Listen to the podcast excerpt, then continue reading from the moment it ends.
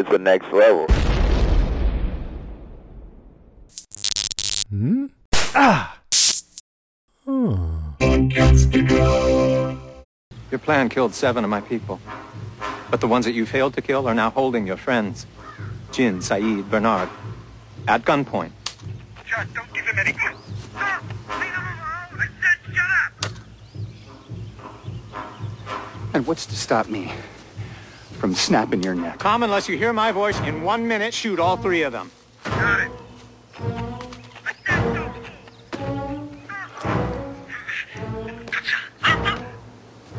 Bring me the phone, Jack. Don't negotiate. 40 seconds. I'm getting them all off the island. All of them. Let me ask you something, Jack. Why do you want to leave the island? What is it that you so desperately want to get back to? You have no one. Your father's dead, your wife left you, moved on with another man. Can you just not wait to get back to the hospital? Get back to fixing things? It's 20 seconds now. Just get me the phone, Jack. No. 10 seconds. Bring me the phone. No. I'm not bluffing. I won't Five, do it! Four, three. No.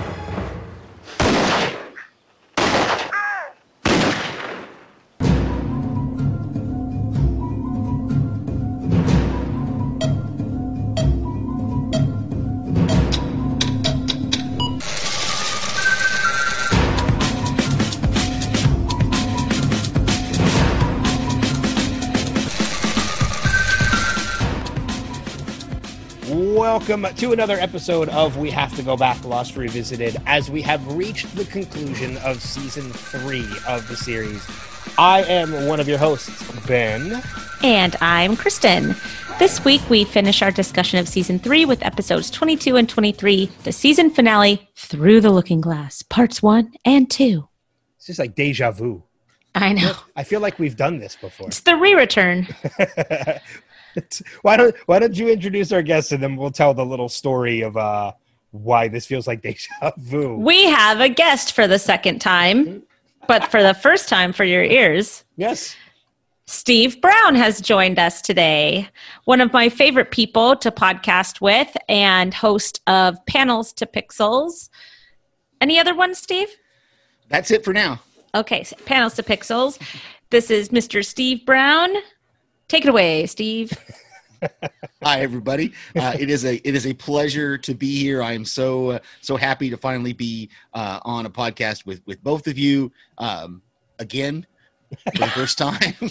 Yeah. but so uh, no, It's like we you were decided to repeat freshman year. yeah. but uh, no, it, it's it's I, I love it. You guys are, are a couple of my favorite people, and uh, I'm I'm it's just a pleasure to be podcasting with you today. So the the deja vu element, um, we did this already a couple weeks ago, and our recording, well, my recording equipment. Let's not put the blame on anybody else. It was on my computer.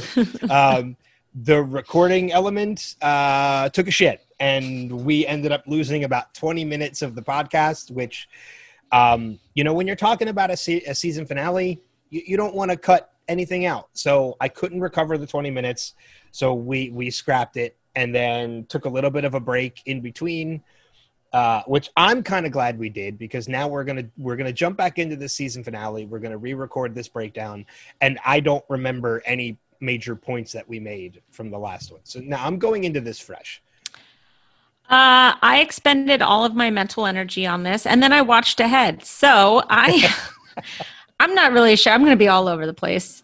What, what was even funnier is I texted you at one point when I told you like we need to record this again, and you you were busy with work at the time on the day that we were going to do it, and you you reached back and you said, you know, like, well, why don't you and Steve do it and do it Yeah. without me? And I'm like, well, I don't really want to do a season finale without you. Um, and then you never answered me.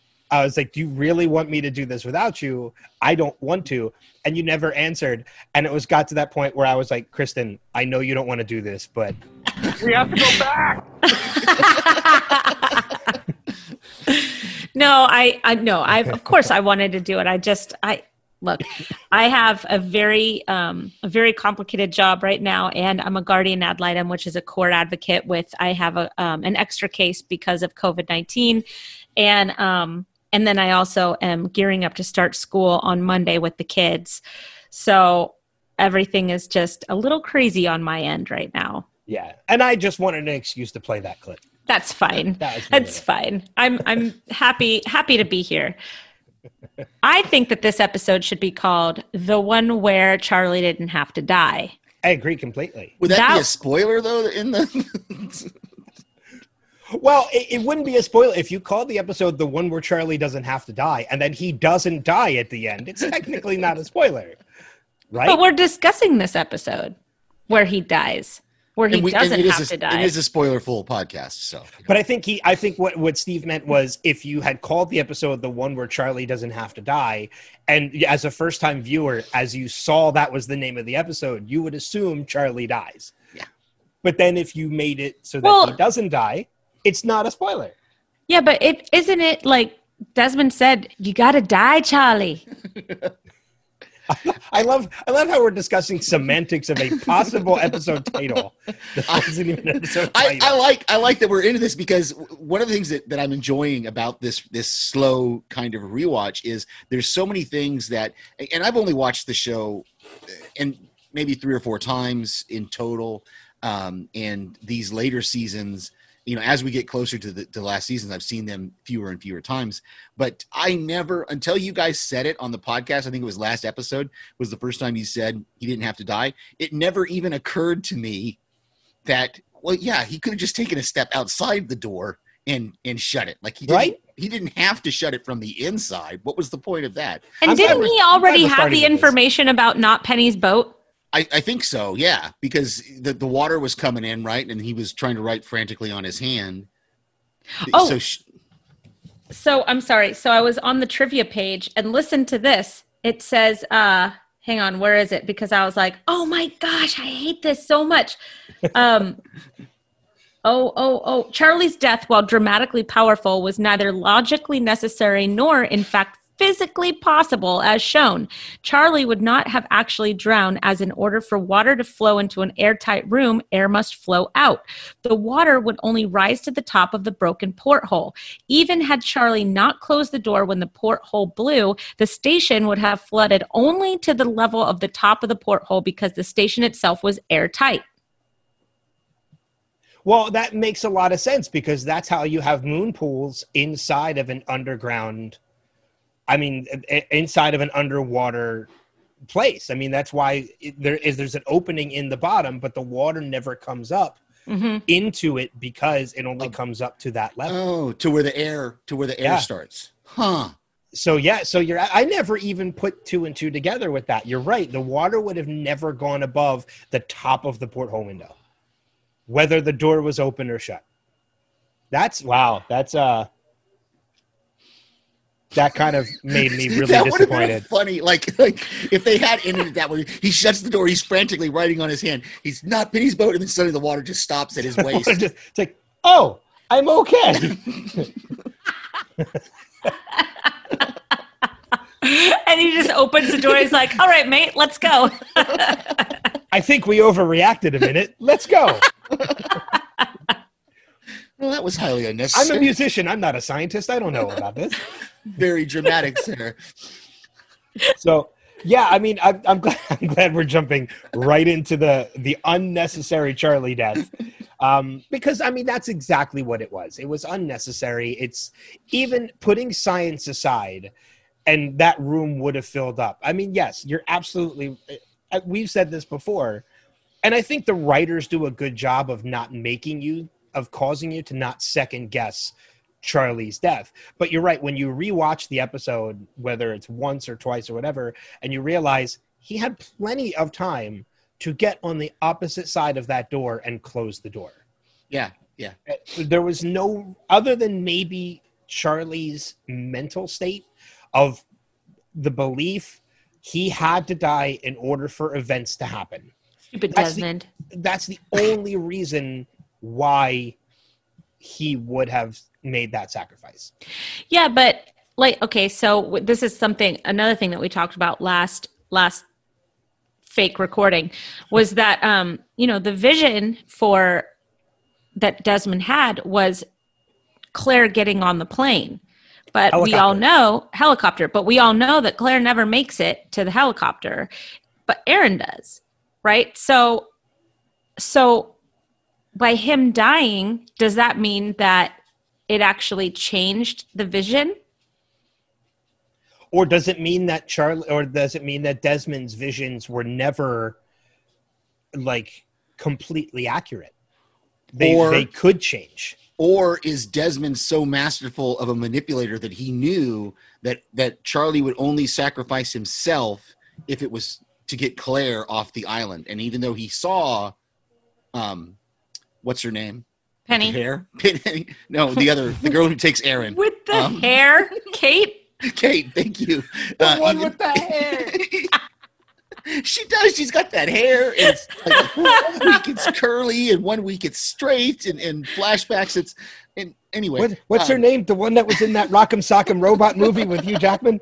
What's her? Kate. But that's you know, right. what if he's he's so masterful and manipulator? He knew that Charlie had to die in order for he thought for himself to be reunited with Penny, and so he had to tell him that it was Claire who got on the helicopter, even though maybe he actually saw Kate, because we ne- never actually saw that part of his vision.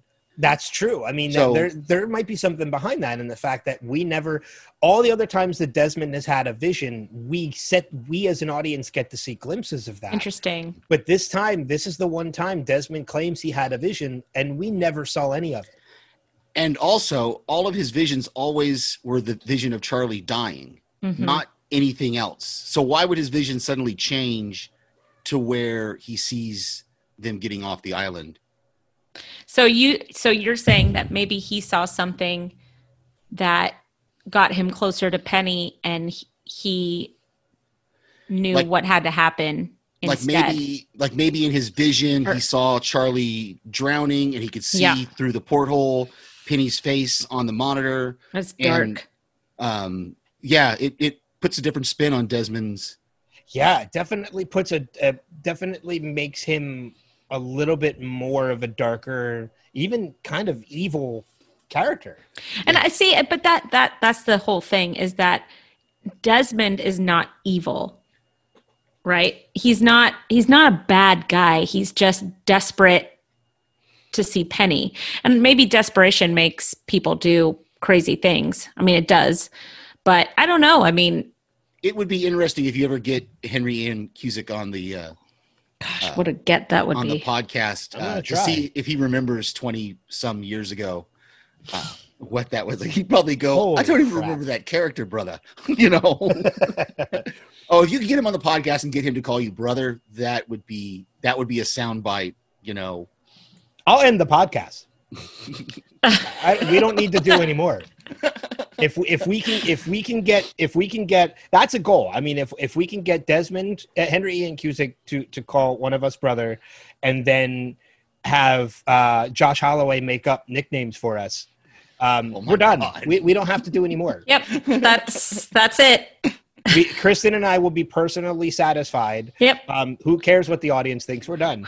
We'll be like, I think that we've uh I think that we've done everything that we're gonna do here. This this has been more more gratifying than recording about the show. Thank you for this. Uh, we're done. Take a And now we're gonna do. We have to go back. Dexter revisited No, seasons one no, four. we're not revisiting Dexter. No, no, just through the barrel girls and then we're done. I would want to go through season four. We're getting off topic. Okay, Okay. sorry, sorry.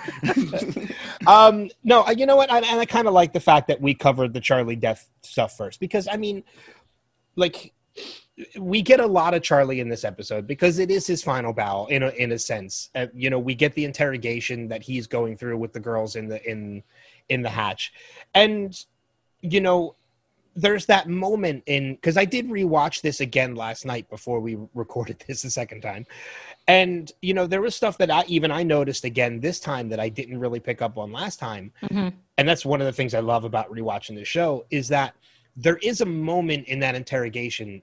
It's something that I should have picked up on before but never did.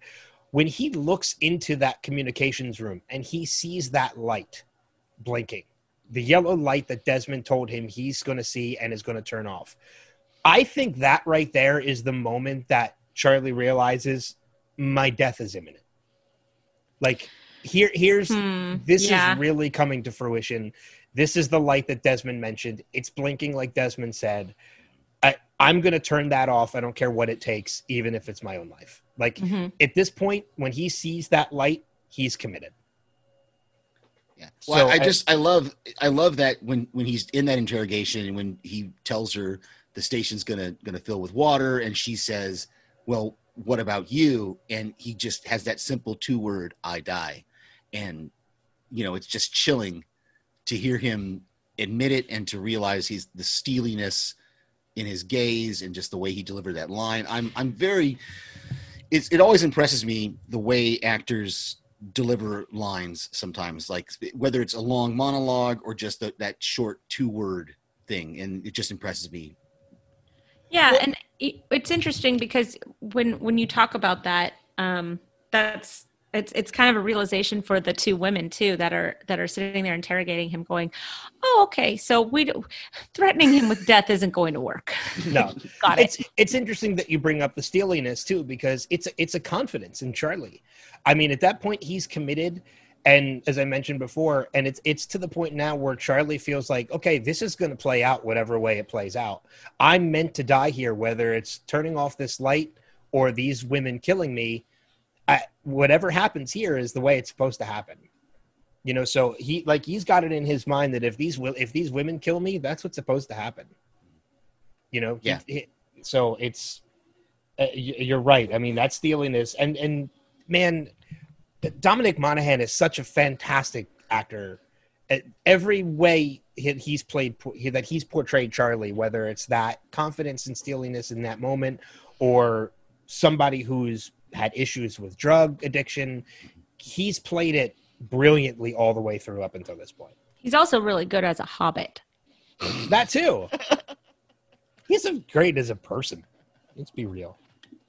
Um, while we're on, I mean, is there anything else about like the whole Charlie element and and such that we kind of want to dive into before moving on to, to something Um, else? looking oh yeah I, we did talk about and i think i think we we successfully answered the question of how did he how did he know what tones each key would make to to do good vibrations that and i think you're right kristen. I think you said last time that that he had the first like several numbers.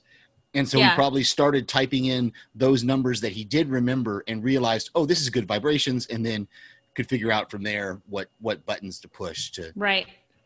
We did come up with an interesting theory last time too, though, that Kristen came up with that I thought would have been brilliant had they actually done it. If you want to reiterate that, oh do you With remember the- kristen i remember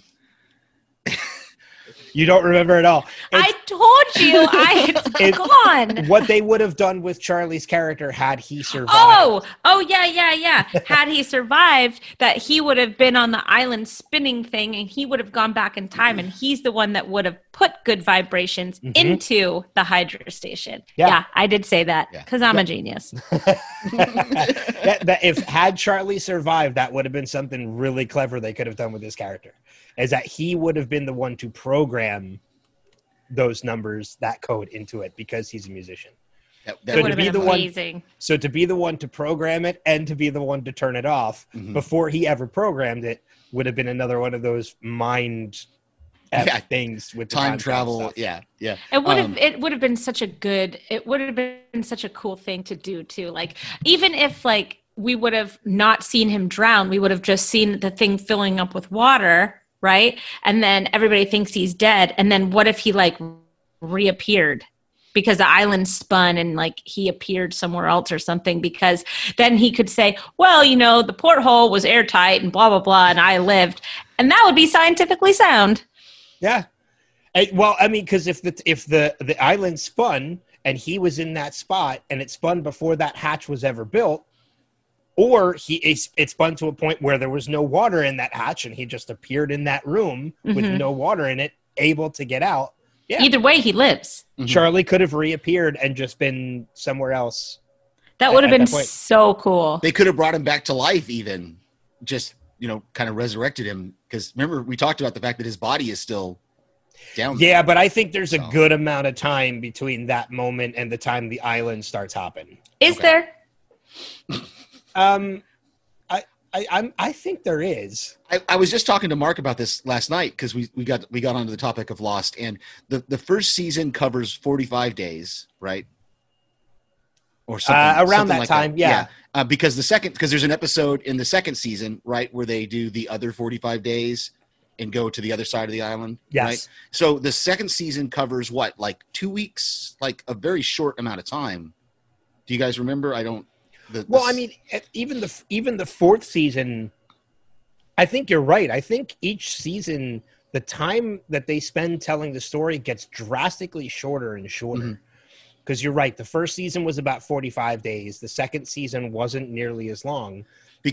Yeah, because I don't. Isn't it when they get rescued? Isn't don't they reveal that they were missing less than ninety days or something like that? Or maybe it was Um, longer. I don't remember. That I don't remember, but I do remember the time they of telling the story in the fourth season because the fourth season is a shortened season.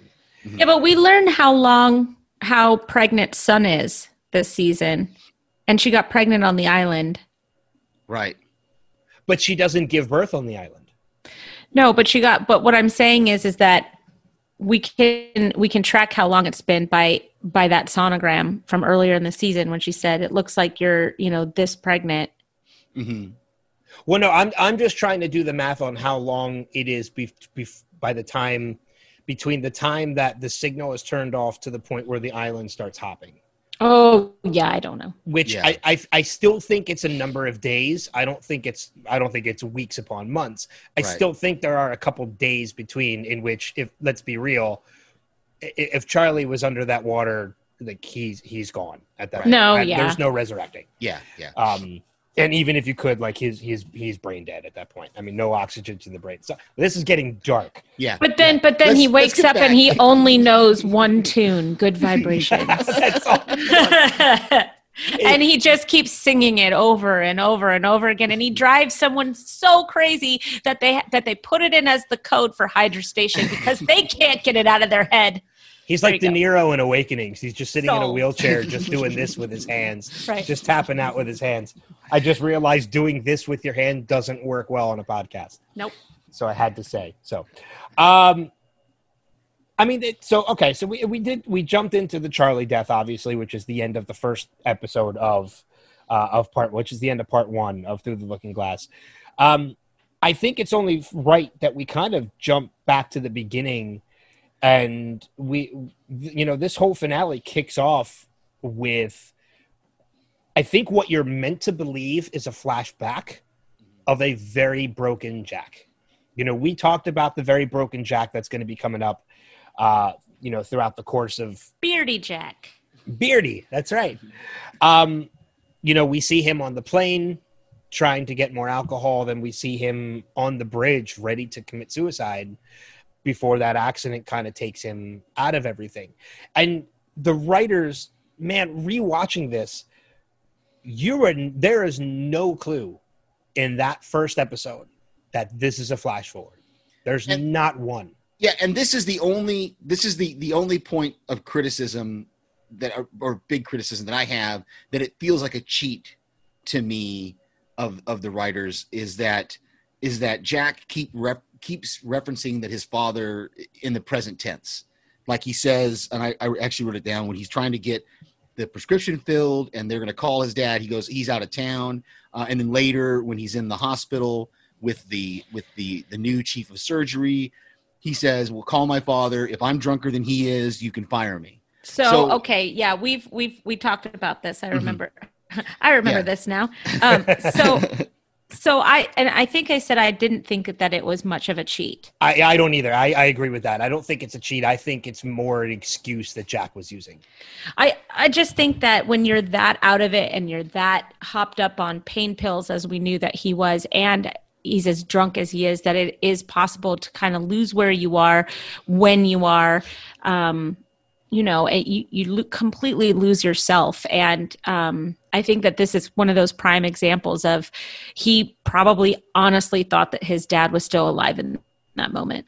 And do you think that that the other people, and specifically that scene in the hospital, because obviously in the, the pharmacy they don't, there's not going to be anybody there that knows, but that scene in the hospital, you think they're just maybe they're just placating him by not saying anything, or the scene is so quick, there's just not time for anybody to go. You know, your dad is dead, right? Um, I think that this was at. Correct me if I'm wrong. This was after the confrontation about what were you doing on that bridge.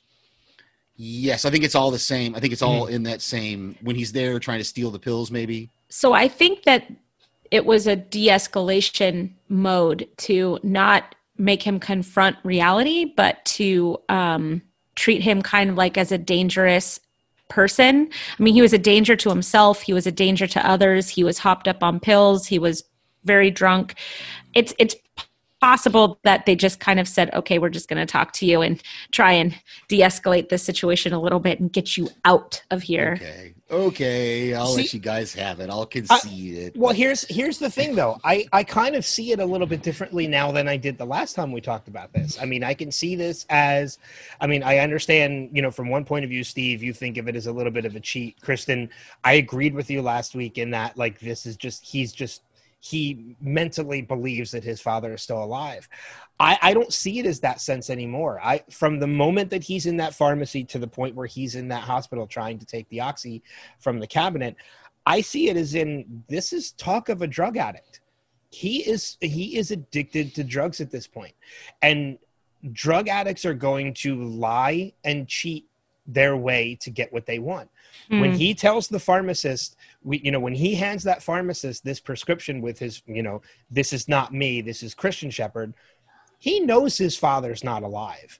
This is what this is his way of lying to get more drugs he because he knows that nobody can confirm this because his father's never going to answer the phone Right. and then when he's talking to the doctor in the hospital and he tells the doctor well you get my father on the phone and you if you can you know get him here you know whatever then i'll, I'll let this be he's saying that because he knows it's not possible I, I think he is I think he clearly knows his father is dead. He's using it as an excuse to get what he wants. Well, maybe in the pharmacy, but I don't think so in the in the hospital. Maybe it's a combination of both then. Yeah.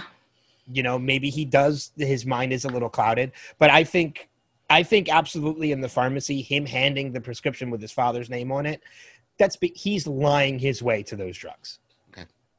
You know he he knows his father didn't write that prescription he's he's he's lying his way he's lying his way in Okay. So- and that oxy is, by the way, in case nobody knows, that oxy's a bad. That's a bad drug. oh to get hooked on. uh, i had surgery a couple years ago and i was given that and there's a reason why i took half of what they told me to take yeah. because you know I'm, I- this, I I'm the same way. I, I should have. I I, sh- I had to wean myself kind of off of it because they kept coming by the room when I was in a rehab hospital rehabbing my knee, and they'd be like, "Do you need a pain pill?" And I'd be like, "Sure, why not?" And you know, so you, there's a point where you have to tell them, "No, no, I'm fine," and just breathe through it. So Yeah, yeah. and the moment I woke up in the morning and felt that I didn't need one, they they went away.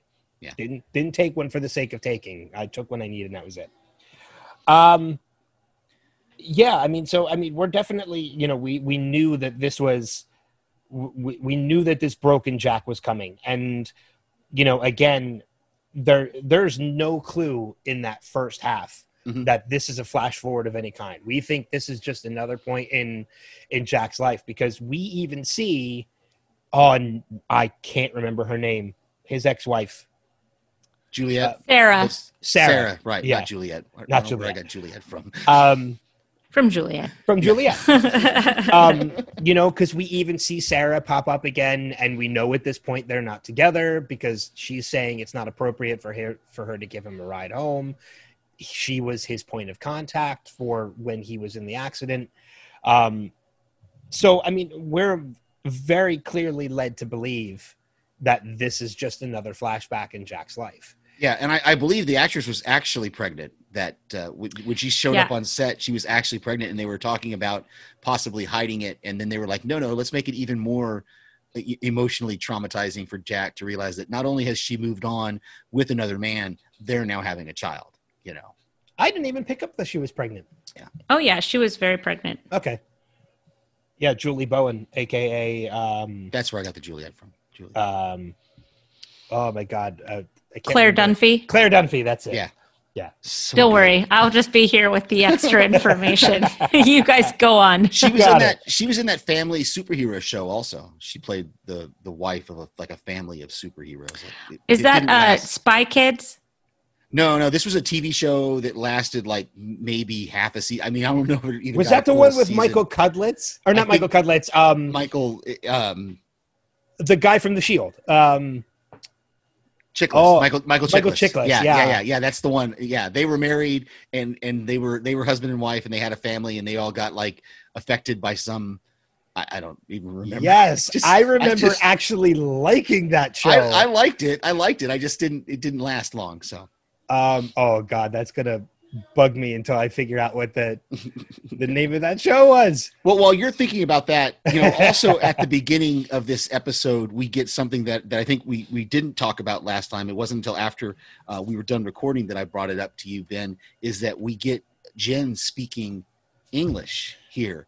And it, it almost brought a tear to my eye when he's he's talking to Sun and they're talking in, in Korean about she's worried about him and he's like stay close to Jack. If you get tired take a rest. If you this and that. And then at the the last thing he says when she says why are you doing this? or, or something like that he says because we in english he says because we have to go home.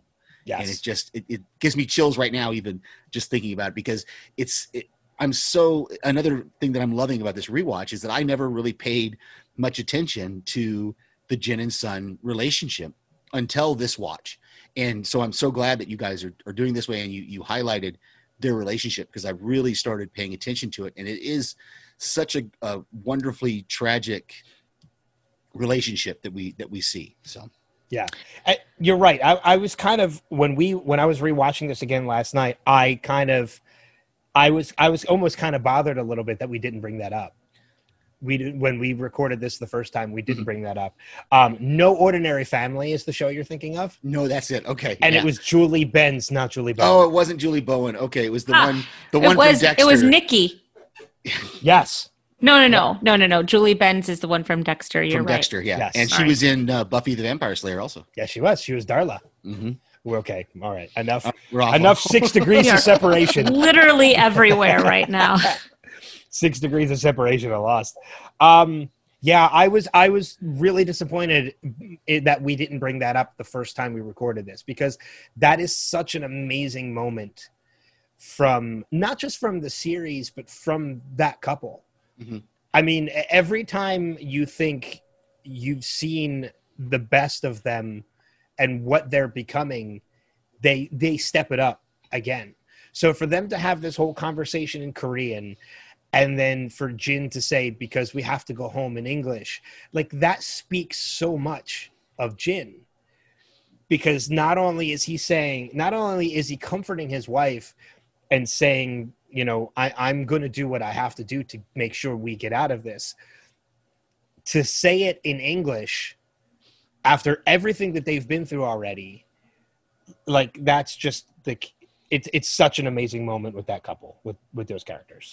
It it it begs the question though, if both of them had gotten off the island, what that would have meant for them as a couple, given how broken they were before getting on the island, and given who Sun's family is.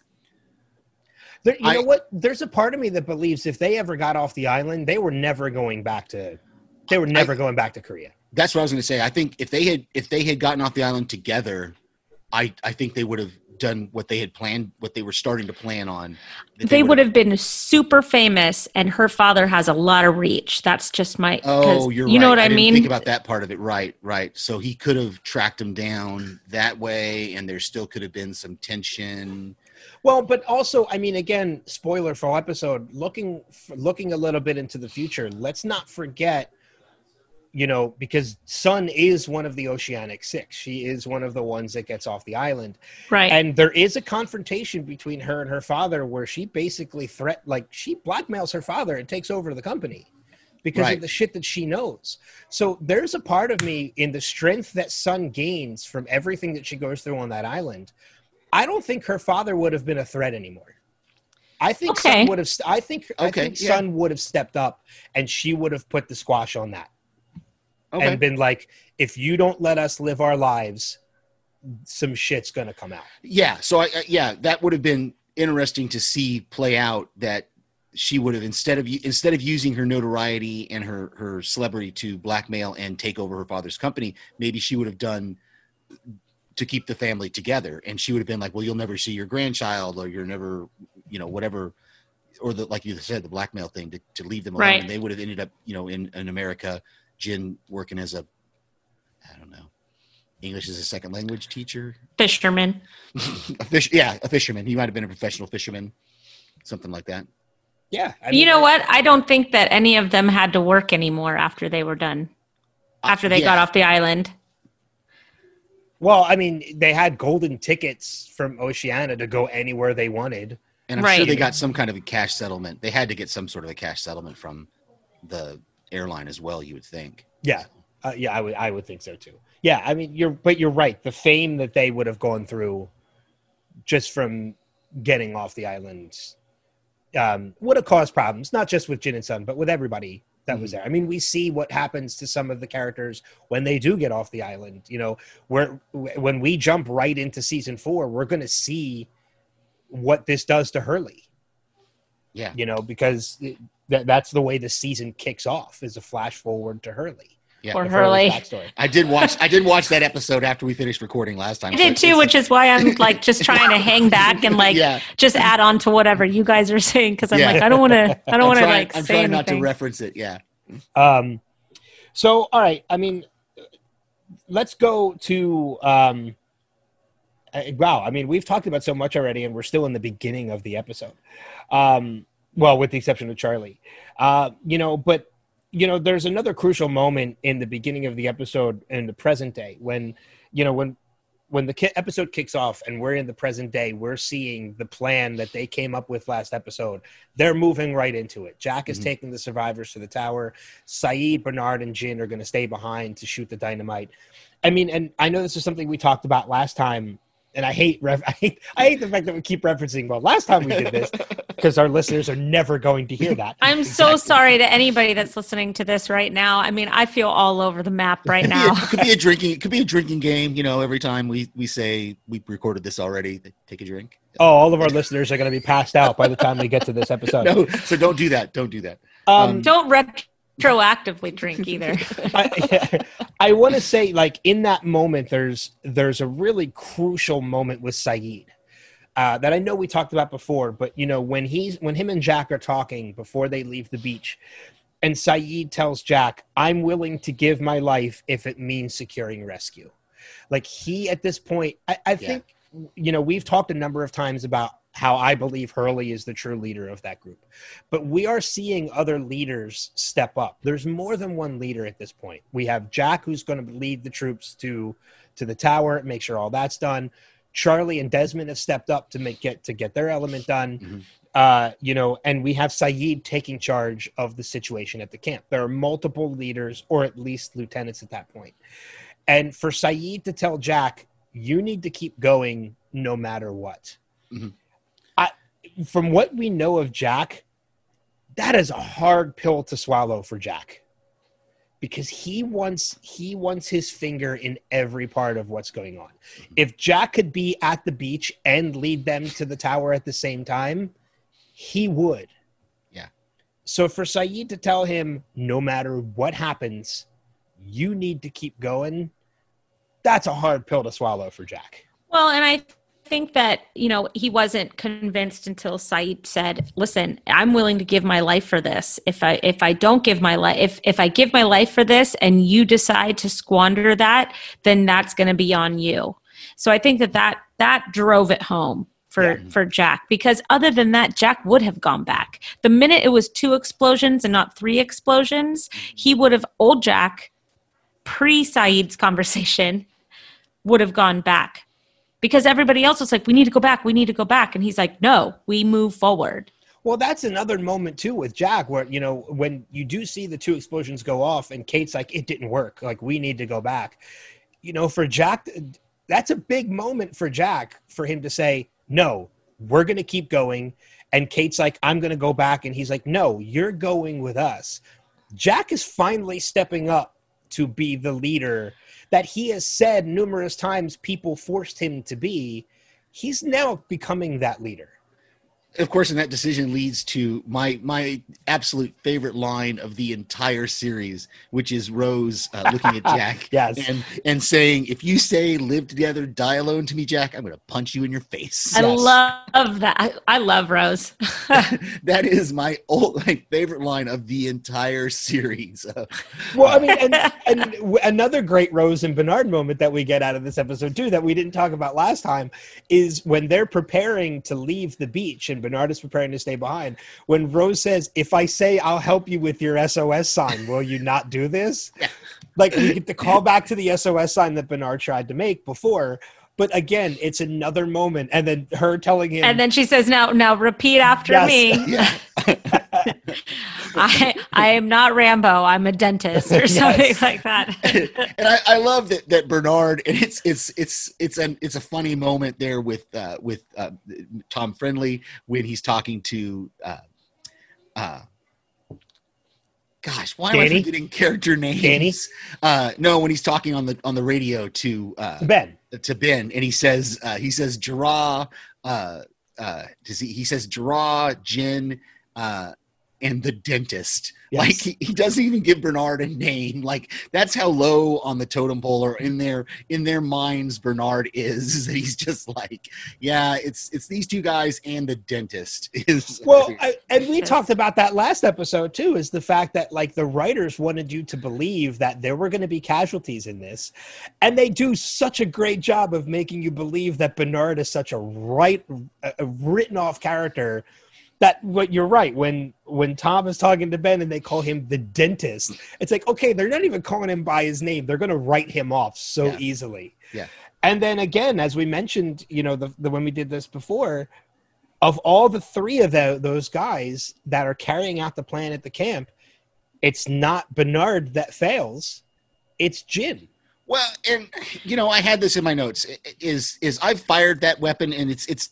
I don't know why they gave Jin the pistol. Maybe he wanted the pistol. Maybe he didn't think he could shoot a rifle effectively. Mhm. I, I don't know. But like like Bernard and Sayid are laying on on the ground, firing at a, a dynamite that is on the ground. Um, Sayid's got a, a rifle with a scope. Bernard's got a rifle with with iron sights Mhm. and Jin is standing up because he doesn't fall to the ground until they shoot at him. He's standing up with a pistol in the dark, trying to shoot at something on the ground. Well, I, I, I, I do remember you saying that before. Uh, Jin is not standing up; he is lying down, taking that shot.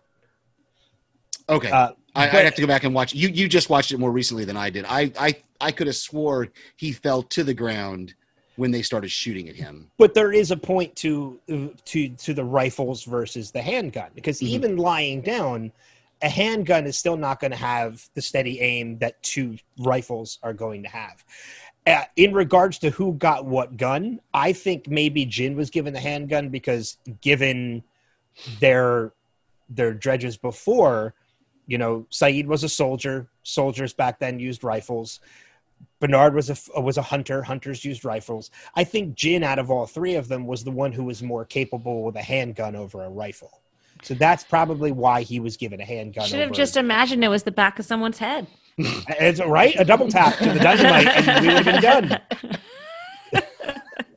Double tap. to did. dy- I'll, I'll never forget. Um, we this is going off on a little bit of a tangent, but we were at the range, me and some friends one day, and, and we're shooting our rifles and and uh, shooting at a, a hundred yard target, and uh, one of the guys uh, takes out his his the pistol he carried on his hip, and he he shoots and he takes about four shots, and we walk him in, and he hits that hundred yard target, uh, and then the next guy is a pilot, he's a and he pulls out his pistol and boom shoots the hundred yard target with one shot, and then I was very proud of myself that I pulled out mine and I was able to with three shots hit that 100 yard target with my my pistol. So nice. nice I- yeah I still like. I still think the uh, uh, double tap the dynamite is a good band name. yeah that, that would be double tap the dynamite I'm I'm I'm gonna write that down. Double tap the dynamite. That's a band name. That's an album name. Yeah, you're right. That's that's that's the uh Sayid and the Dentist. That's the band name. there you go Sayid and the Dentist, their debut album, Double Tap to Dynamite. Yeah, see, you got it. Um, oh, and, and something we didn't mention last time that I, I came up afterwards was that whole going back to the beach scene after they're shooting, and uh, you know it's Tom Friendly, MC Gainey with the clothesline against Bernard. I thought was great. He just sticks his arm out, and Bernard runs right into it, and Well, I mean, knocks you him know, out. We, we talked, you know, I, I mentioned out of everybody to miss the shot, it was Jin that missed the shot, but Bernard really is the weak link out of the three of them. Oh. I mean, when you fast forward to the point where everything's taken over, I mean, we have Sayid sitting there who can take torture with the best of as, as well as he can give it. Mhm. We have Jin who can just pretend he doesn't speak English to to get out of doing anything. And then you have Bernard who immediately spills the beans. I mean, rightfully so, he fears for his life. But I Mhm. mean, he's the one out of all three of them who just immediately spills the beans about the entire plan. yeah, And Yeah. he's not and, and you're right, he's not hardened like the other two. Exactly. He's and isn't dentist. it isn't it Ben Ben tells them to shoot Jin right because I think Ben knows them well enough that he knows the one who's going to crack. He knows that Sayid's not going to crack. He's he's probably sure that Jin's not going to crack. He knows that if anybody's going to crack, it's going to be the dentist. And so when he tells Danny to shoot one of them, he says shoot Jin. Yeah, because he he probably knows that Bernard's the one that's going to crack. So if you kill one of the other two hardened guys, I mean, and and why why risk killing Sayid over Jin? Because kill the one that doesn't speak English because he's not going to talk anyway. Mhm. Oh, and by the way, what a dick move from Danny. He said sayonara to a Korean. That's just that's a dick move. Well, it's racist. It's Danny. it's, it's it's it's it's racist. Yeah. Yeah. There, there, I mean, we don't have to say like what a dick move. It's Danny. it is okay. what do you expect from Danny? Like that's Sayonara That's to a Korean. exactly Yeah, exactly. Um, you know what? Rather than keep, I want to turn it over to one of you guys. I want to see where where, where you guys want to go next. Um, so I, How about I'll- you, Steve? Um, let me see. Gosh, uh, um, okay. Uh, we'll we'll go here because I really uh, want to just make sure I bring it up again. I absolutely love Elizabeth Mitchell. She has the most marvelous blue eyes that I have almost ever seen in an actress, and I just, I just, there were that walk between her and Sawyer when they're when they're going back uh, to supposedly get the guns uh, was just great, and we see because it is it is one thing that I did that I followed every time I rewatched it is I love and I get tears in my eyes with their reunion at the end of the the series when in the sideways flash and it it just we see the kind of beginnings of that here uh, to where uh, you know she makes the, the the joke about the the, the landing strip that it's oh, it's for the, The aliens, aliens. For the Yeah. aliens. and uh, and Sawyer's like, really? And she's like, no, I don't know. They're not going to tell know. me. you know? um, so I, I love seeing uh, the beginning of that, and that we're we're starting to see as well. And this is a credit to Josh Holloway when he's talking to Kate, and Kate picks up on the fact that why are you calling me Kate? You've never called me Kate before. That he's he's processing the fact that even though we've seen him murder before, he has accomplished his basically his almost lifelong goal here when he killed Locke's father. That's he's since he's been a kid, that's been his whole goal of his life was to find the man who ruined his family and kill him. And so I, I yeah. You think maybe it's kind of like he had an identity crisis? You know, like where do I go from here? Like I've I did what I was going to do. I don't know, like crisis of conscience, crisis no not of conscience because he wasn't sorry that he killed him at all. no, Mhm. no, no, Um, not at all. No, but I think that maybe he was having a where do, what, what do I do now? Exactly. The, the point of my life has been I've been a con man because a con man changed my life. Now, what do I do? So, Yeah. Yeah. And I think that we all have that, right? We all have that moment in our lives where we're like, okay, what now? yeah.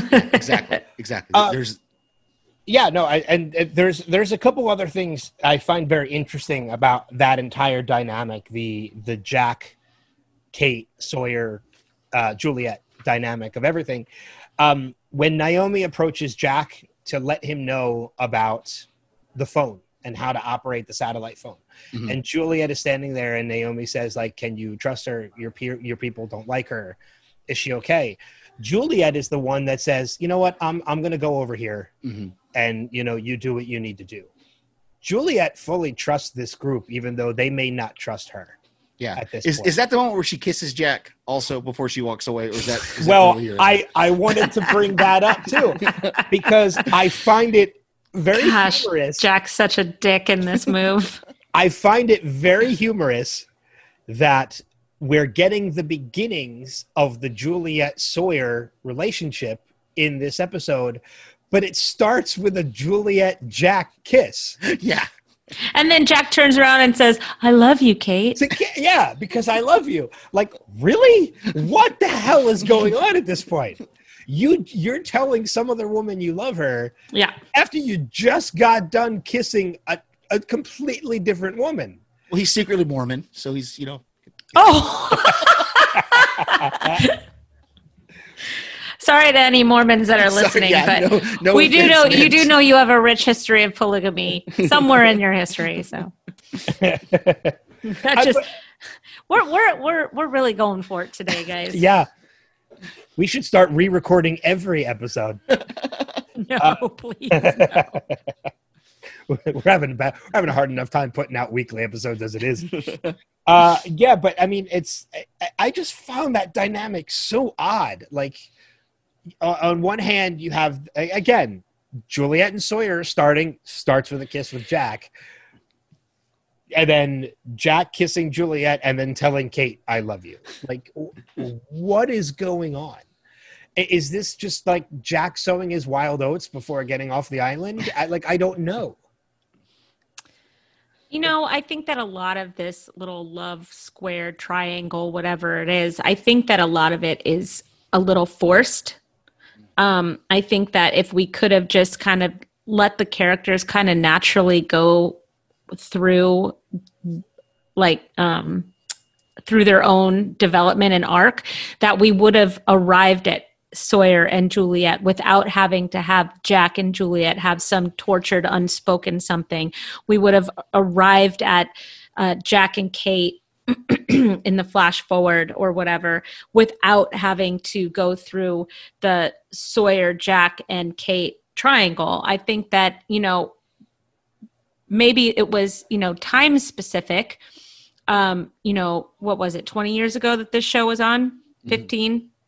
Holy something crap! it that crazy like that. So, you know, that was back when that kind of that kind of dynamic was needed for television because television now is much more character driven. It's mu- the stories are more rich and and complicated without having to add a, an extra forced love element. And I think that that's just kind of a sign of where we've evolved uh, with with storytelling, which is nice. So when you look at back at, at stories like that, it, it seems a little contrived, but um, I'm glad that we're now going to move into the direction of Sawyer and Juliet because that was so much more natural and it was uh, fun to watch. Do we think that the the the Julie the Kate and Jack moment, the I love you moment, was basically just a little bit of a setup for the final moment of the finale? I, if it was, then it was not needed because, of course, if the, the two of them were going to get off the island, they were naturally going to gravitate towards each other because they already had chemistry and a setup history for three seasons. We didn't need the I love you, and it would have set up for a future story so much better. Yeah, because it didn't change anything with me as when watching that final moment. There was more shock and awe than there was like I there wasn't a part of me that thought like, oh, these guys were in a relationship. Like it didn't Right. that, that didn't occur to me one bit hmm when we get that final moment with Jack and Kate at Right. the end of the at the at the end of the finale. So you're right. If if that was their if that was the writer's purpose, it was a little forced Mhm. and didn't accomplish the goal that it set out to do. And it well, and it didn't flow together, and it was all in the same episode. It was all in the same ten minutes. Um, yeah, it was. It, they're right. The I love you was towards the end of the, um, not the same ten minutes, but the same episode. It, it, was, in just part two. it, I, I remember just laughing, just watching and going, because I love you. I'm like, really? Really? You're you're so, okay. Sure. Let's let let's do this. You're you're saying that with Juliet's saliva still on your lips. like, come on, dude. Yeah, I, But especially definitely since think, they gave Jack, or I'm sorry, I'm so sorry, Steve. No, no. especially since they gave Sawyer and Kate kind of like a conclusion. You never call me Kate. right, right. Well, I don't want you around, or something like that, right? Like, Well, I didn't want to go with you. yeah, yeah yeah I, I you know i i always thought that the jack and juliet um thing was forced because i I- it, it, even from back in season two when we first meet her and uh, in there in the, the station that station and the whole surgery thing with ben um i always thought that was a little forced uh, between the two of them so I, I can i can definitely see what you mean there and that may be what we were and and maybe the writers figured out in season three and looked at it and go, you know, there's more chemistry between Sawyer and Juliet, and that's why they end up together.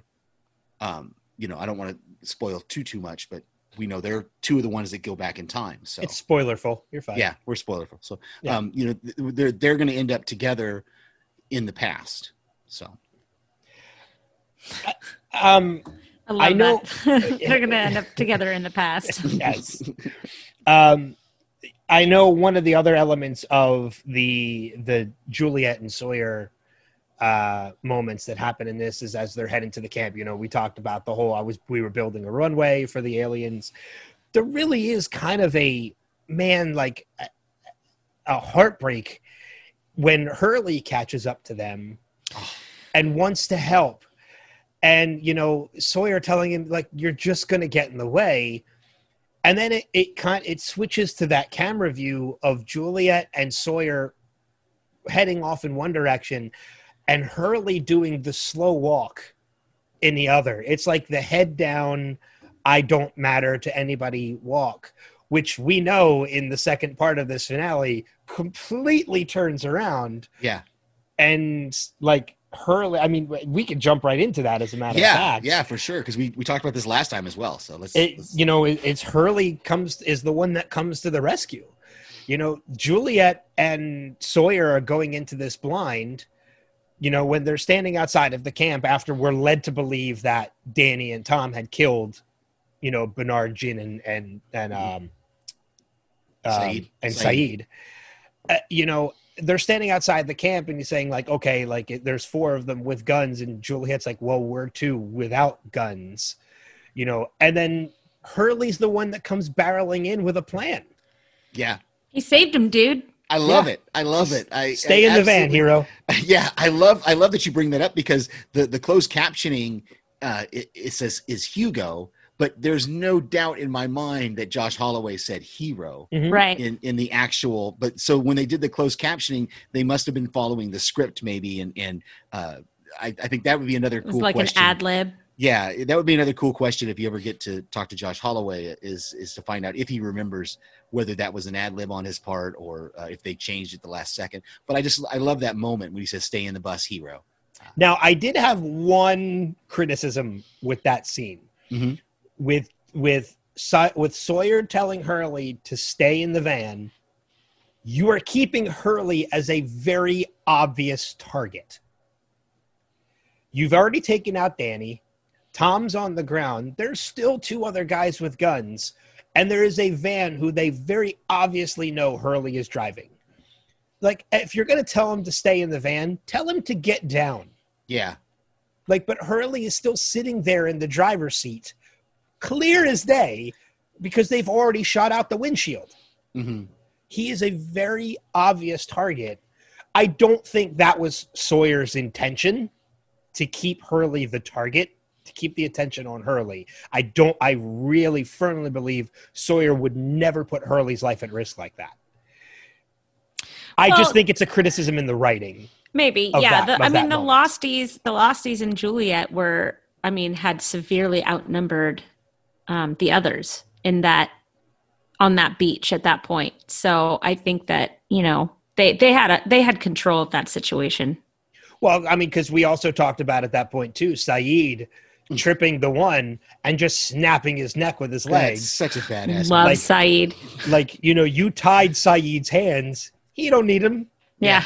Like- and Bernard is sitting here going, Oh, you know what? I think I'm out of my depth here. yes. Anybody need a, a, a cavity filled or a teeth tooth pulled? You know, but I I just love the fact that in that scene, you know, after you just got done kind of pushing Hurley to the side and saying you're just going to get in the way, like you know as Hurley's walking away, he's got it in his mind like I'm going to prove I'm not worthless. Mhm. And he does cuz if Yeah. it wasn't for them things probably would have gone if it wasn't for Hurley things would have gone very differently Way that beach. differently. Oh yeah, yeah. Yeah. There would have been casualties. They were all about to die. Yeah. Yeah. So, Yay, Hurley. Yeah. And in, instead, we get Danny is gone, and unfortunately, our friend MC Gainey, aka Tom Friendly, also bites the big one. Yeah. Yeah. Yeah, that that was Uh. another that was another one of those cool moments that I think Kristen you brought up last time that Sawyer, you know, he's Tom Friendly's there on the ground and he's surrendering and everybody thinks it's it's over and Sawyer just shoots him and says this is for the kid, you know, or because of the kid. or Yes. you know. This because you took the kid off the boat. Yeah, that's it. Um, that that that moment, and I know that I wrote down in my notes trying to to count out the the killers on the island, um, people that killed on the island from our group, and we have Charlie, Sawyer, Bernard, Michael, Ana Lucia, uh, Ana Lucia, Lucia, uh, Eko, and uh, Sun, who shot the woman on on the boat, who eventually died, and then and then Sayid. So. Um, But I, think, that's- Hurley's on that list now too. I, I I had I didn't even put him on there, but you're right. I think he did. The guy that did he hit Danny with the the he van? hit Danny with the van. You And ran think- him right over. Yeah, and I don't think he got up again. So I think No. uh, uh, um, I, I don't remember if, if Sawyer. I thought I saw Sawyer pick up his gun and shoot him, maybe, but just to make sure. But I, I think he was taken out by the bus. Oh So, yeah. no, he Hurley hits him with that bus, and you see Danny go under and come out the back. Okay, so Like- yeah, yeah. Danny Danny's gone, and and Hurley is now on that list of Yeah. someone who has killed someone. You know, I think at this point Jack is the one who's not on that list. he's the only one. Yeah. Um, you know, you you mentioned, you know, this is for the kid. We got to talk about that because we not only get mention of Walt, we get Walt in this episode. Yeah. Do you do you think they meant to to do something more with him? But when he showed up on set and he was he looked so much older than he should have been, that they were like, okay, we got to put him in short pants and a shirt and and and and do a camera angle where we can't tell how tall he is. I think they had big plans for the Walt character, period.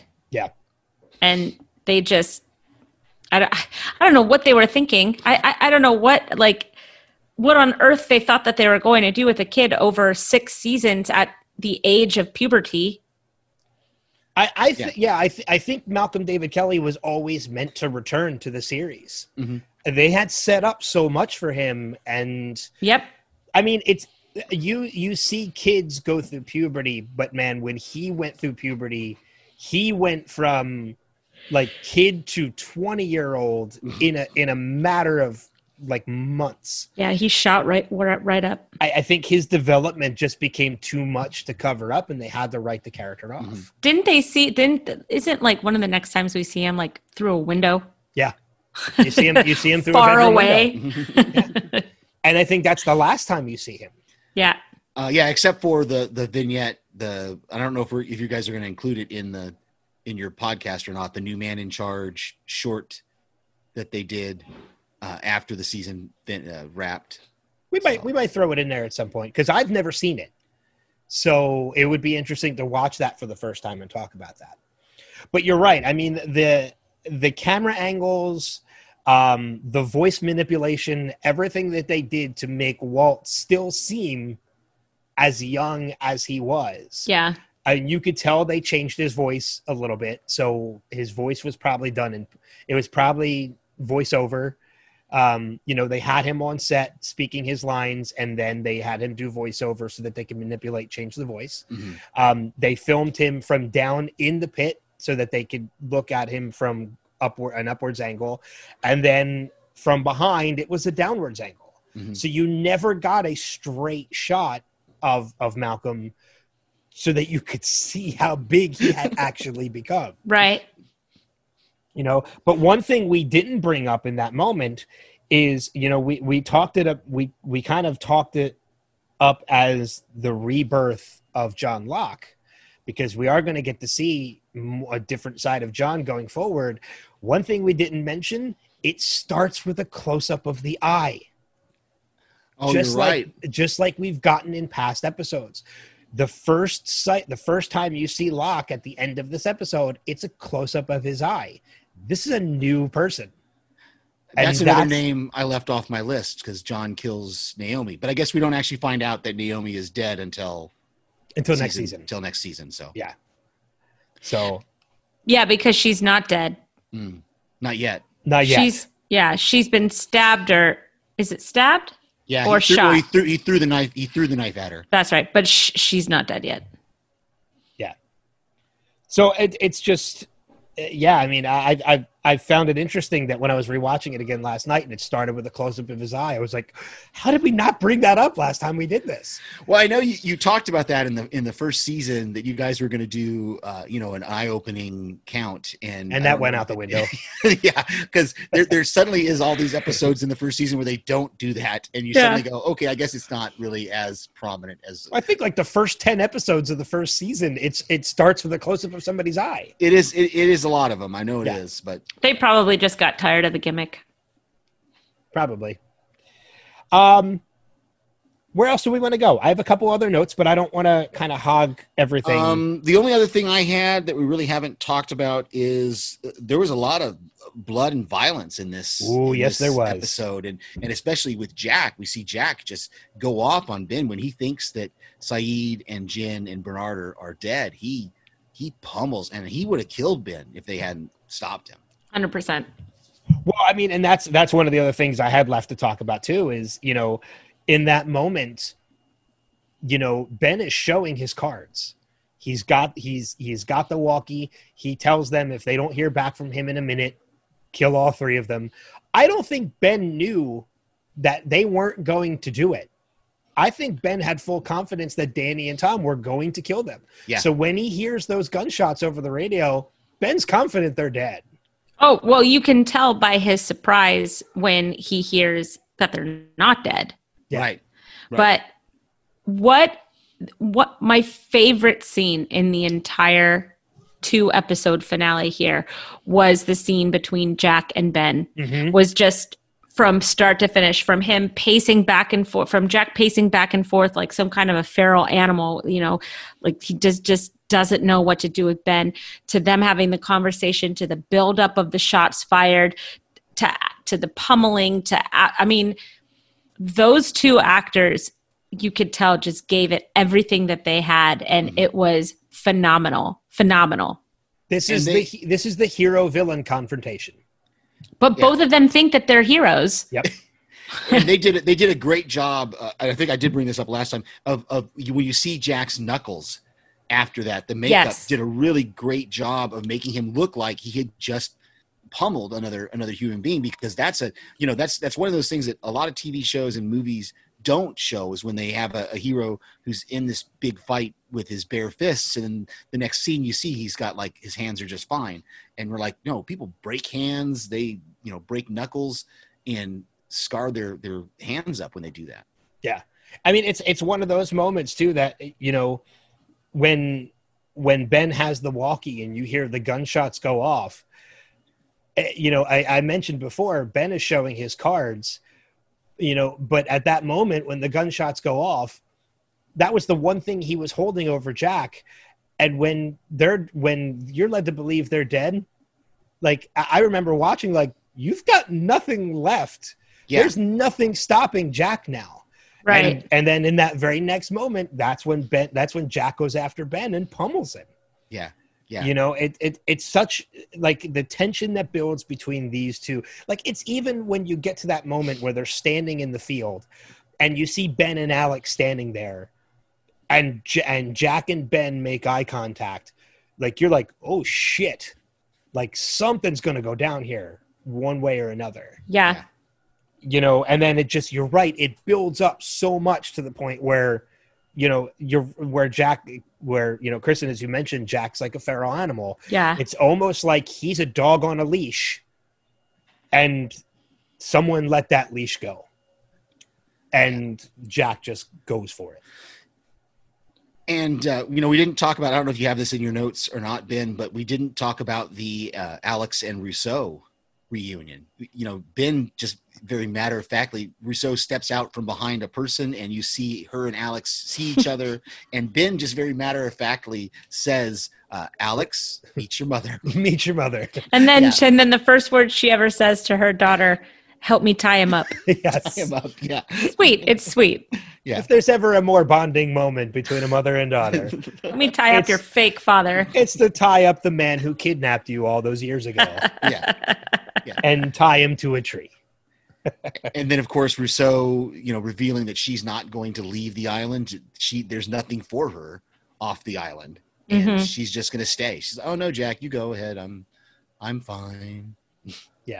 Well, I mean, you know, I, I, she makes a valid point when she's, you know, when she says there's nothing for me there. Mhm. I mean, the world has changed completely in the time that she's been there. So why would she want to go? Why would she want to leave a place that she's comfortable and adapted to, and and and go to a place where she's got to start all over again? I, I gotta tell you, I don't think any of them should have left the island. I mean, I think that at that point, you live there. You've made a life for yourself. You like, why are you trying to get off the island? What do you possibly have? I don't know. I mean, I guess if I was trying to get back to my family, that's one thing. But Yeah, yeah, most of them. Uh, Kate was Kate's Well- on the run. Kate's on the run. Sawyer's a con man. Jack has no wife, no father, no nothing to go back to. I mean, what what is the rush? Really, Sun and Hurley were the only ones that had, you know, reason. I mean, Hurley still had money and family to go back. To. Yeah, but to. Hurley didn't. Hurley He thought didn't that he would that life was cursed. Right, right. But I'm just saying that that of the characters that had something to go back to, it's it's really and Sun had the motivation of believing that she wouldn't live through childbirth. Yeah, she island. probably was the one person that needed to get off the island. And Jin was going to go anywhere she went. Yeah, So Yeah. it didn't. If she left the island, Jin was going to go with her. But we she see stayed, he would stay. even Sayid, right? He tries to reunite with his girl. I think I don't remember now completely, but he ends up becoming, you know, an assassin for Ben, and uh, just it's all sorts of bad. yeah. Nothing, nothing went well for any of them. No, I- nothing goes well. I mean, even well, I think Kate's life got a little better. Kate, yeah, Kate might have been she, the only one because she ends up being cleared of the of the charges, right. um, and she has Aaron. Yeah, Um, but other than that, you're right. I mean, Jack goes down this dark path that we're starting to see in here. Um, Jin or Sun ends up well, Sun ends up having the baby and taking over her father's company, but she does it without Jin. and she and she takes a very dark kind of turn as a character, doesn't she? I- Or am I not remembering that correctly? Well, I think that's because she doesn't have Jin. Yeah. I, I, I think you're right. I think she does take a little bit, but Hurley goes crazy because of visions of Charlie. Um, Sayid becomes an assassin. John Locke is dead. Um, I mean, again, sorry if you haven't seen the show before. we we warned you. There's spoilers. Um, is that is that the entire Oceanic Six? Jack, Kate, Aaron, Sayid, Jin. Who's the other one?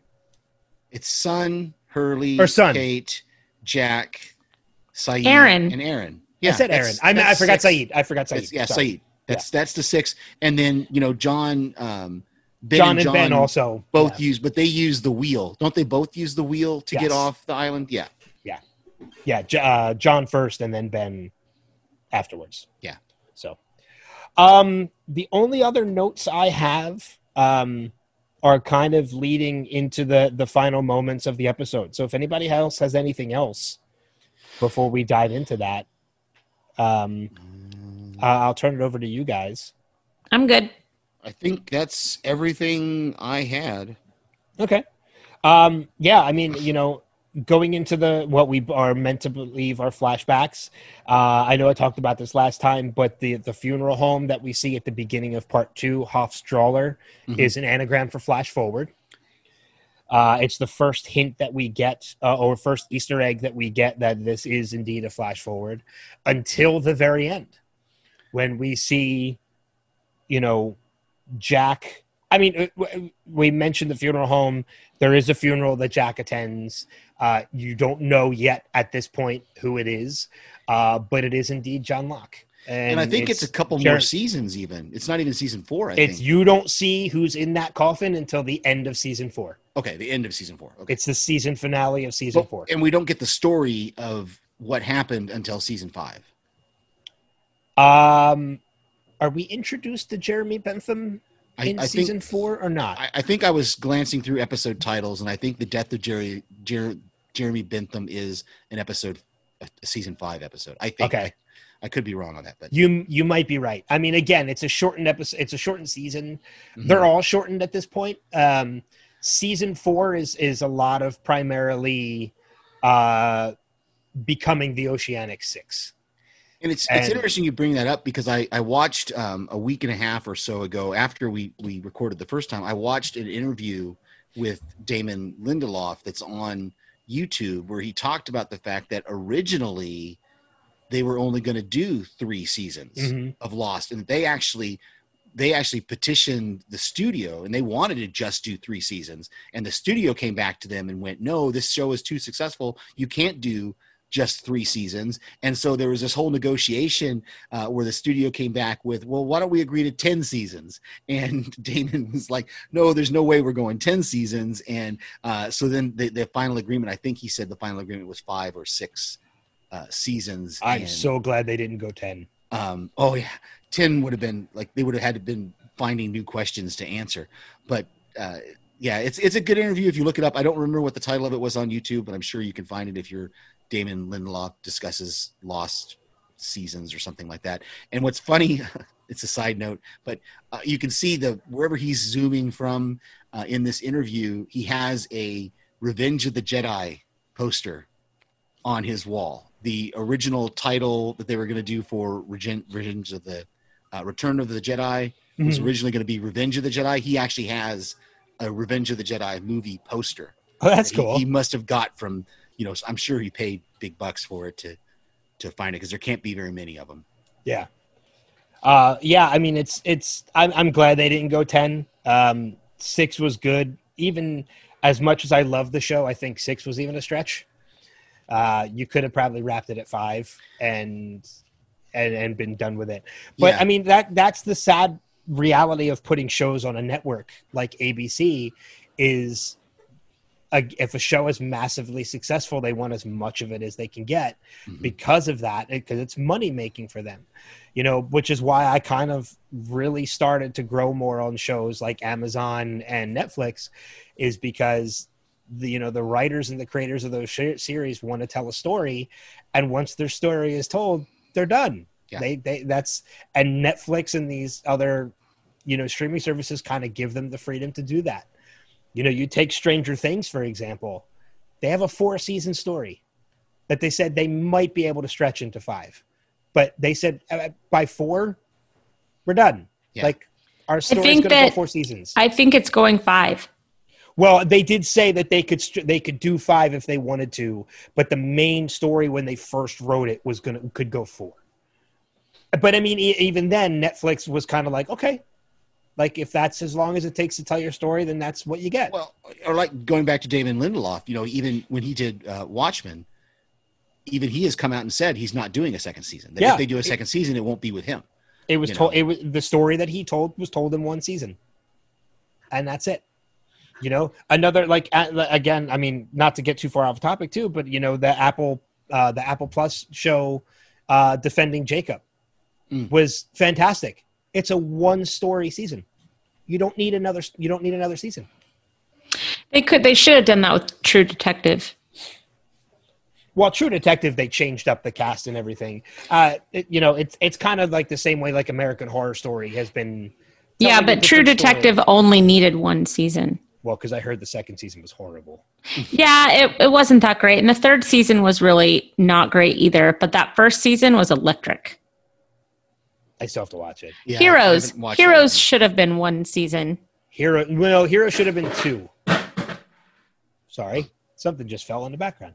Um, I- I think Heroes should have been two because I I loved the first season of Heroes, but I was incredibly disappointed with that season finale. Yeah, And then they made up for it in season two, but they should have never gone as long as they did. yeah. Which season was the the writer's strike season for? Was that season two for Heroes, Uh, or was it season three? I can't remember now. I I don't know. When they I- started injecting themselves with hero serum, I was out. well, and then they brought it back, and it just wasn't the same. When they tried to bring it back, and it wasn't the same. Yeah.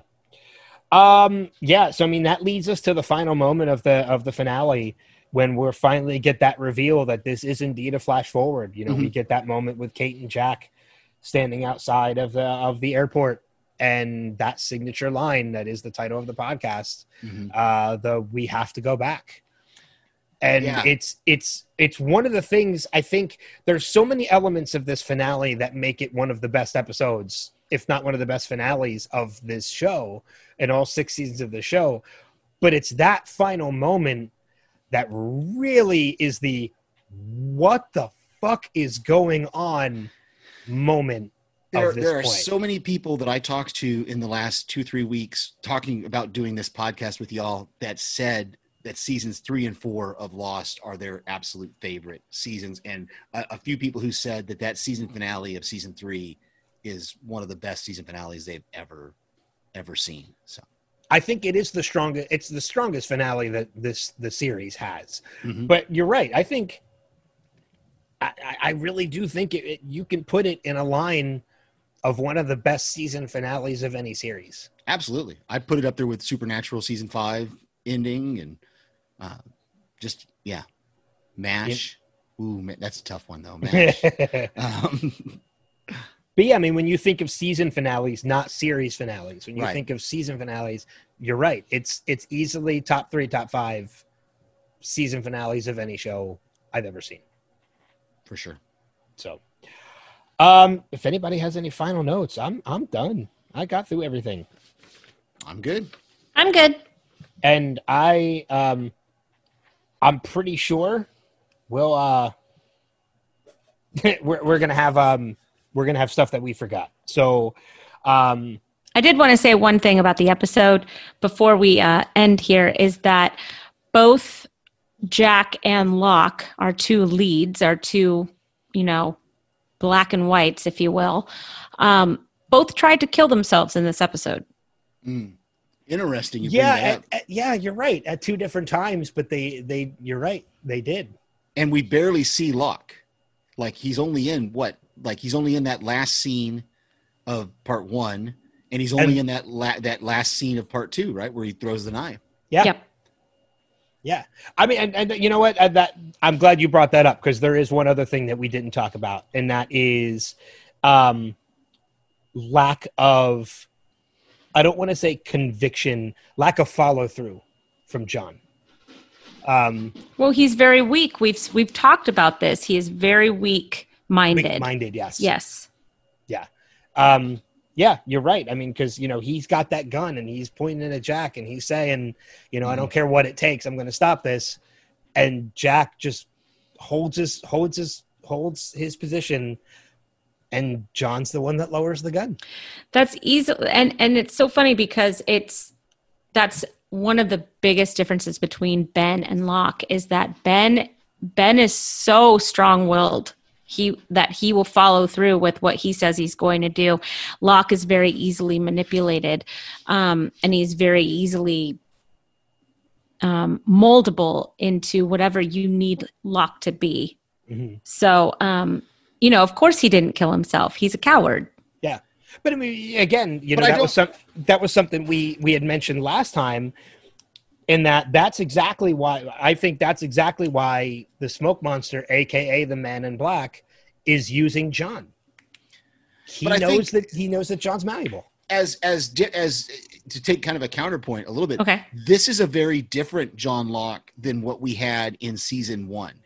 Uh, season one or maybe the beginning of season one, John Locke. I I, I remember thinking about this uh, a while back when you guys uh, talked about Jack and Locke, and for a, a while I believed that Locke was the hero that they needed the island needed. They needed someone to help them with survival to, to teach them those skills and to get them to the point where they were surviving. Um, and jack was the hero that they wanted. Um, but locke has has his character his character arc has almost gone down from season one to now and and as we go whereas others others uh, character arcs have gone up hmm um, his has gone down because he started out very much the, the the man of faith who was like you know this island we're meant to be here. I'm going to teach you the skills. I've got this you know what what did charlie joke? Uh, 900 knives. Who brings 900 knives to a uh, you know uh, on a vacation? You know 800 would be okay but 900 uh, or, or whatever however charlie says it. Um, and you know they are alive and where they are because of john locke. But he is not- Absolutely. he is not the same he is not the same john locke who got them here Absolutely. No, absolutely. I, I, I see what you're saying. And I'm not saying he's not capable because he's very capable Mhm. and he, um, and he obviously has his survival, um, his survival game on lock. Haha. Um, but as far as him, his, his mental capability, Mhm. um, of strength, I don't think has ever really been there. Yeah. You know, he's got his dad issues even when he lost his legs for a little bit with Boone, he was he acted like a child that ultimately got Boone killed, totally agree. you know. Yeah. So um I think that there is a um uh, a definite what what what what like oxymoron or or, par- or paradox to Locke where he's he's not very mentally capable but he is survival man at the same time right I think I think if you look at the island in regards to look at the island as a chessboard, and Jacob and the Man in Black are the two players. Hmm. Uh, John Locke started as a knight, and he's been downgraded to a pawn. Oh that's a very That's a good, good- way of yeah He he he went from a knight to a pawn. yes Um, now he is just there to to push forward, and that's really it. Um, you know, whereas some of the other game pieces have been upgraded. You know, um, I think Jack's been pretty steadily the same piece he's always been. Um, he's just being played in a different way now. Um, you know, the strategy of playing Jack is a different way. I mean, if you look at all these characters as chess pieces, you know, there are definitely pawns, there are knights, there are kings, queens, you know, and I think Jack, or I think Locke has just been downgraded from a knight to a pawn. yeah i this could see that. That i can get on board with that. Yeah, it's a good So- analogy And that's where I'm going to stop my conversation. all with, right with, that, with that wonderful analogy. Um, so yeah, I'm sure there's stuff that we forgot. If you have anything that you want to let us know about that we did forget, uh, leave us some feedback. Let us know w- what you feel like we forgot, and we can talk about in the next episode. Uh, if you want to leave us feedback, there's multiple ways that we can do that. First, we are on Facebook at facebook.com slash lost revisited. We are on Twitter at Lost Revisit Pod, and we are on Instagram at Lost Revisited Pod. You can email us at lostrevisited.pod at gmail.com.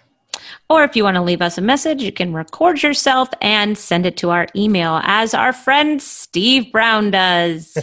And, and actually Des did. stopped doing. Um, uh, well, Des did say he's going to start with uh, season four. He's gonna he's gonna start sending us feedback again for season four. I want voicemails from you, Des. Figure it out, old man. I want I want voicemails from new people too. Like I do too. I, wanna want to some hear from voices. people. Yeah, especially going into season four because now we're getting into some really complicated. Uh, as if it wasn't complicated already. Now we're going to dive into some more complex storylines, and I really want to hear what some of the listeners think about it. So, I like. I don't care if you're if you're rewatching with us and you've gotten ahead of us, and you're leaving us feedback for season four, episode five, or whatever. Just you know, let us know what it's for, and you know we'll hold it and we'll play it when we get to that point in the recording. Um, but you know, funny enough, as we have Steve on the podcast, uh, he also left us a voicemail. So he's hilarious and wonderful. um, Steve, I'm I'm going to leave it to you because I, we don't listen to him ahead of time. Did we talk about everything you left in your voicemail, or do you want us to play? No, no, I specifically did my voicemail about something that I that was in my notes that I talked about last time, but I didn't talk about this time. So Okay. it- it is it is fresh. All right, so then we will we will play uh, we will play your voicemail then. Uh, so here it is, our uh, our voicemail. This is going to be so weird for you uh, to listen to your own voice on the podcast. Uh, but here it is, our voicemail from Steve. Hello, Lost Revisited. We have to go back. Is it wait? Is it? We have to go back. Yeah, that's what. We have to go back. Lost Revisited. This is Steve. Hey, this is for the season three finale, the double episode through the Looking Glass. Uh, I did. I was listening to the previous episode, uh, Greatest Hits, and the two things that jumped out at me that I really want to make sure I uh, I say before I forget is, you know, they gave us a whole episode uh, just to justify why Charlie has sharpie in the Looking Glass Nation so that he can write on his hand the not Penny's boat thing. We had this whole greatest hits episode. The other thing is you guys kept giving uh, Desmond grief for jumping out of the boat and, and losing Charlie's list. And I kept saying to myself, because the only thing I remembered about the season three finale is that the reason Desmond jumps out of the boat is because Mikhail is shooting at him. So, uh, you know, I can't give him too much grief. Okay, maybe he could have taken it out of his pocket and left it in the boat, but then still, how's it going to? Anyway, he didn't know what was going to happen. Well, I guess I guess he did kind of know what was going to happen, but he didn't know about Mikhail shooting at him. So, all right, talk to you later. Totally forgot about that. We did talk about that. Yeah, last time. What's wrong with us? I, I, I knew there. I knew in re-recording this there was going to be new things we were going to bring up that we didn't bring up last time, and there was going to be things we brought up last time we forgot to bring up this time. yeah. Um, you know, I criticized that I thought like the Looking Glass should be out further. I didn't realize it was that closer to that close to shore. Last time, I know we talked about like it gave me and I think you guys anxiety watching them dive down Yes. like yes. trying to hold your breath for that. Um, you know, and and Michael being shot with a with a spear gun and realizing like, nope, he's not dead. He's like, not dead. Not even not a little bit. So when you see the blood trail going into the water, nah, we're not surprised. Like we knew he wasn't dead. However, he is finally dead uh, in the grenade blast that that does kill Charlie, or leads to Charlie's death. The, the grenade doesn't kill Charlie. So, um, cool. So, uh, recommendations for our listeners before we uh, we head out. Uh, anybody have anything they want to recommend to to the listeners, and then Steve will give you a chance, obviously, to plug what you're working on with Mark as well too. Um, anything from anyone? Well, I just finished uh, the Rural Diaries by uh, Hilarie Burton. It was excellent. I highly recommend it. I read it faster than I've read any other book this year. Okay. Uh, Steve, how about you? Um, I just want to. The, the biggest recommendation I want to give is uh, TV Podcast Industries. It's another podcast. Uh, they just covered the Umbrella Academy season two. That I think they've released episode up to episode eight at this point. So I haven't been able to listen to all of them because Mark and I are doing uh, a slower rewatch or a slower watch of it. Uh, but yeah, TV Podcast Industries covering Umbrella Academy season two. Cool. Um, I have uh, two movies that I want to recommend. One of them I did last time we did this recording, uh, and then since I've watched another one very similar in aspect. Uh, um, the first one is a Simon Pegg movie called Hector and the Search for Happiness, which I absolutely loved. And then another movie I've seen since then too. In my challenge, I challenged myself to watch a new unwatched movie every night, uh, which I've been doing for almost 40 days at this point. Uh, another one I watched that I really, really enjoyed is one called The Secret Life of Walter Mitty with uh, with Ben Stiller. It was actually written and directed by Ben Stiller as well. oh, and nice. the movie is fantastic. It's it's so good. I ended up really enjoying it more than I did. Love um, it. Yeah. So Hector and the Search for Happiness and the Secret well, Secret Life of Walter Mitty. Um, Steve, where can people find you other than just leaving feedback for other podcasts? Well, uh, on the Mark and I are covering the Umbrella Academy season two. We just recorded uh, for episodes uh, two and three last night on our podcast, which is called Panels to Pixels.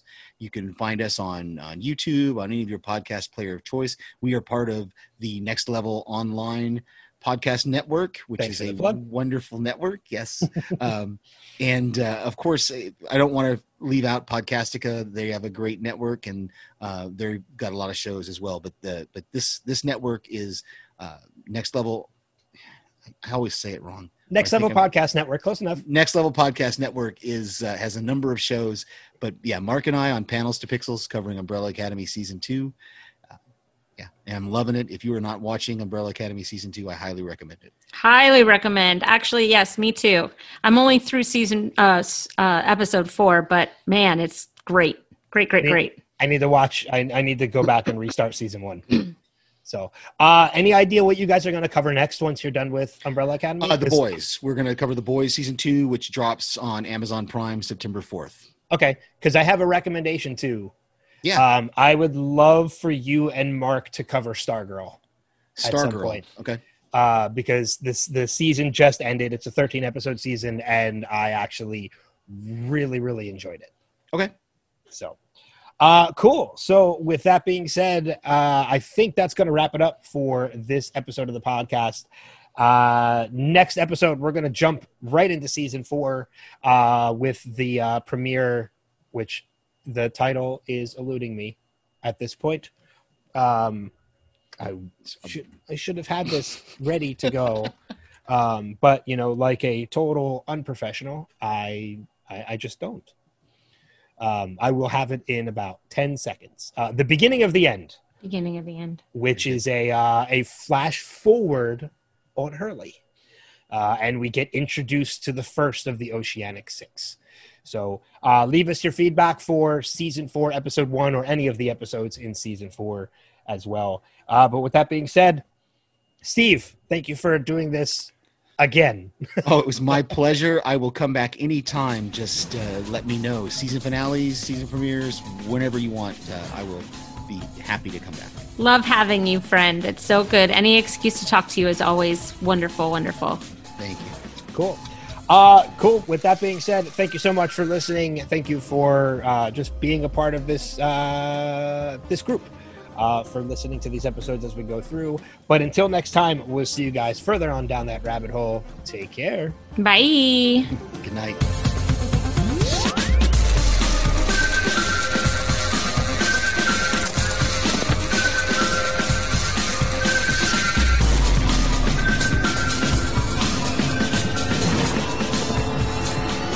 We have to go back, Kate. We have to go back!